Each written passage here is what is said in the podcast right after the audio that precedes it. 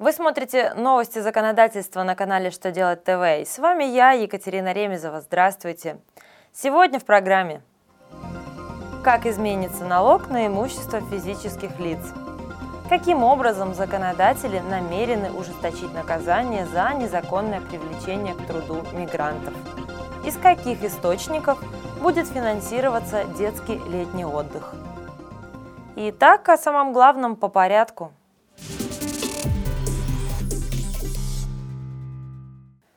1 января 2015 года в Налоговом кодексе появится новая глава 32 «Налог на имущество физических лиц».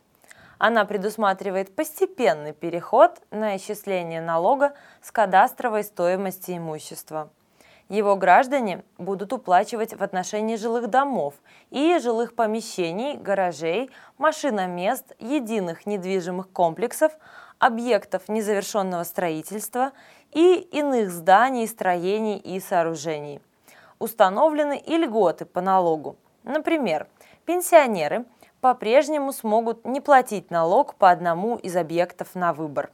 Предусмотрены и налоговые вычеты, то есть для расчета налога кадастровая стоимость объектов будет уменьшаться на определенный необлагаемый размер –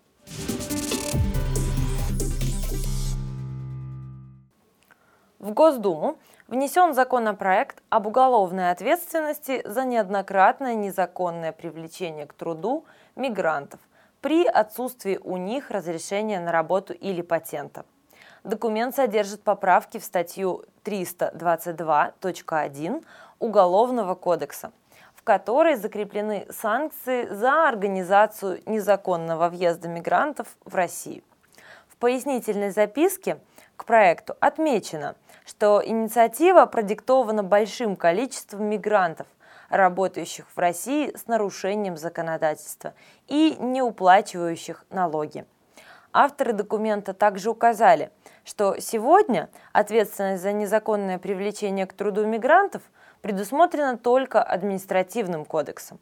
Однако его нормы не создают реальной возможности для пресечения данных правонарушений, а мягкость наказания способствует рецидивам.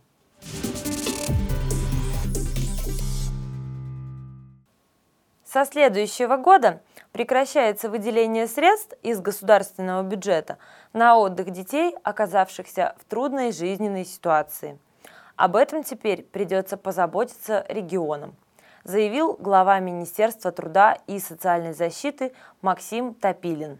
Он напомнил, что деньги на эти цели выделялись с 2009 года, однако регионы были заблаговременно предупреждены об окончании периода финансирования указанных мероприятий.